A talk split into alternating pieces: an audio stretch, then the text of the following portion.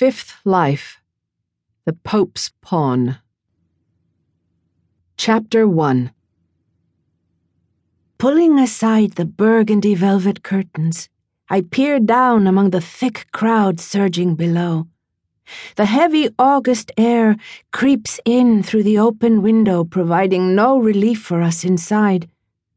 The Vatican Square is in all its glory below, despite the heat, and I watch for the procession to come around under our balcony of the Palazzo Santa Maria. "Lucrezia! Lucrezia, over here! Your father is coming down this way!" I fly to Adriana's side and stretch out over the railing to see his tall, massive form standing out among all others with his hooked nose and full mouth beneath the heavy papal crown, his jeweled hand waving to his people. "All of Italy has come to see your father elected," Julia squeals. "There, the Borgia symbol!" Adriana points at the fountain. A magnificent fountain, specially made for today, of a giant and powerful bull with one stream from its forehead that flows with red wine. Even though I'm sad to leave our happy place in Spain, I feel great things are going to come of our move to Rome. The door to our chamber is thrown open, and my older brothers, Cesare and Juan, run to me. "Lucrezia, you're here!" Juan shouts as he reaches me first. Cesare practically pulls him off, trying to give me his hug next. The music starts up behind us, and Adriana opens the balcony doors wide to let the charming melody in.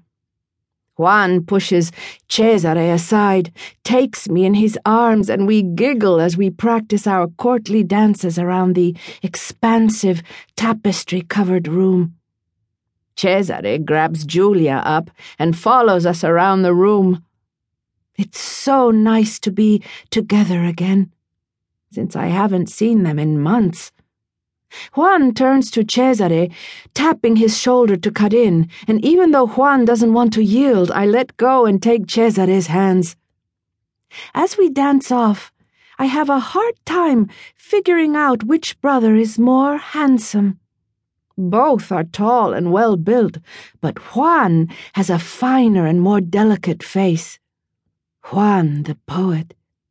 Cesare has more powerful facial features, high cheekbones, and a large but perfectly straight nose. Cesare the warrior. Peering into Juan's indigo eyes is like falling into a deep pool, and Cesare's amber eyes are the fire that warms you after.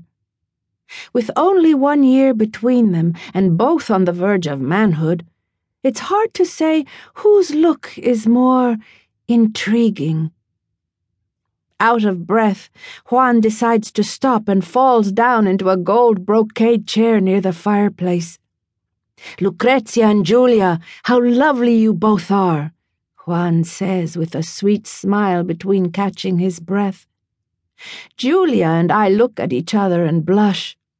Little did they know we'd been standing in front of our dressing mirrors all day, primping and trying on all of our dresses for the momentous occasion.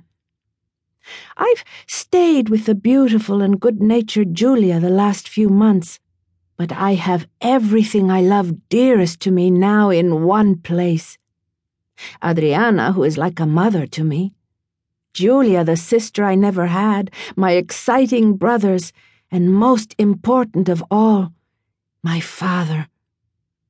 Shortly after the private door that leads directly to St. Peter's opens, my father's procession spills into the room. My father, still wearing the papal crown and gown, holds his arms out to me and embraces me tightly. He also looks to Julia and gives her an equally warm hug. He reaches to give Adriana a kiss. "Cousin, so nice to see you've arrived well." She bows to him instead and says, "His Holiness Alexander VI was very generous with our more than adequate quarters."